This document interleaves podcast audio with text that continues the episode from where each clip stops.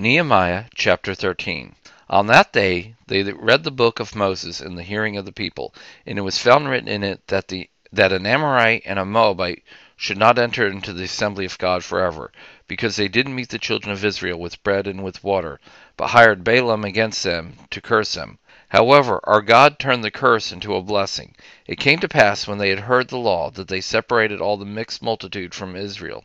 Now before this, Eliashib the priest, who was appointed over the rooms of the house of God, our God, began being allied to Tobiah, had prepared for him a great room where he before they laid the meal offering, the frankincense, the vessels, and the tithes of the grain, the new wine, and the oil, which were given by commandment to the Levites, the singer, and the gatekeepers, and the wave offering for the priest. But in all this I was not at Jerusalem, for in the thirty second year of Artaxerxes, king of Babylon, I went to the king, and after some days I asked leave of the king.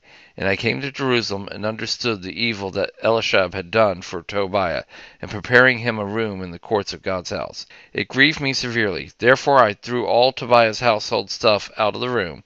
Then I commanded, and they cleansed the room. I brought them into them the vessels of God's house, with the meal offerings and the frankincense again. I perceived that the portions of the Levites had not been given them, so that the Levites and the singers who did the work had each fled to his field. Then I contended with the rulers and said, Why is God's house forsaken? I gathered them together and set them in their place. Then all the Judea brought the tithe, the grain, the new wine, and the oil to the treasuries. I made treasurers over the treasuries Shelemiah the priest, and Zadok the scribe, and the Levites, Pedaiah, and next to them was Hanan the son of Zaccur, the son of Mattaniah, for they were counted faithful, for their business was to distribute to their brothers.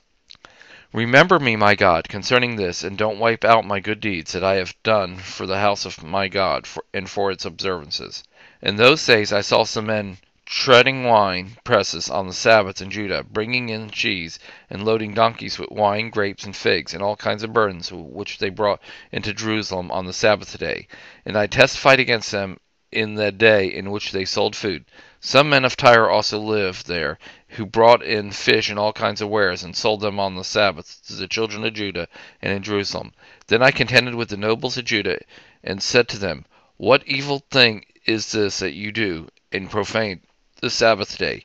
Didn't your fathers do this, and didn't our God bring all this evil on us and on the city? Yet you bring more wrath on Israel by profaning the Sabbath. It came to pass that when the gates of Jerusalem began to be dark before the Sabbath, I commanded that the doors should be shut, and commanded they should not be opened until after the Sabbath. I set some of my servants over the gates, so that no burden should be brought in on the Sabbath day. So the merchants and the sellers of, of all kinds of wares were camped outside of Jerusalem once or twice. Then I testified against them and said, Why do you stay around the wall? If you do so again, I will lay hands on you. From that time on, they didn't come on the Sabbath. I commanded the Levites that they should purify themselves, and that they should come and keep the gates to sanctify the Sabbath day.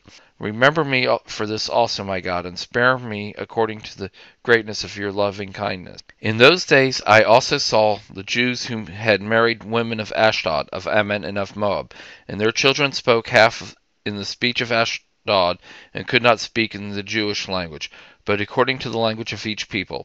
I contended with them, cursed them, and struck certain of them, plucked off their hair, and made them swear by God, You shall not give your daughters to their sons, nor take their daughters for your sons, or for yourselves.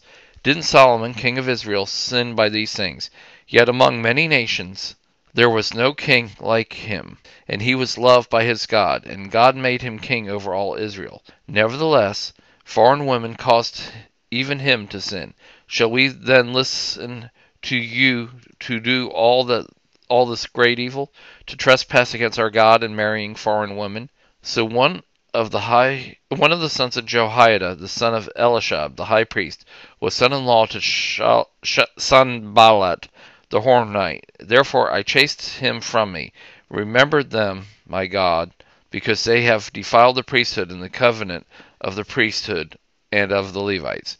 Thus I cleansed them from all foreigners, and appointed duties for the priests and for the Levites, every one in his work, and for the wood offering at appointed times, and for the first fruits. Remember me, my God, for good.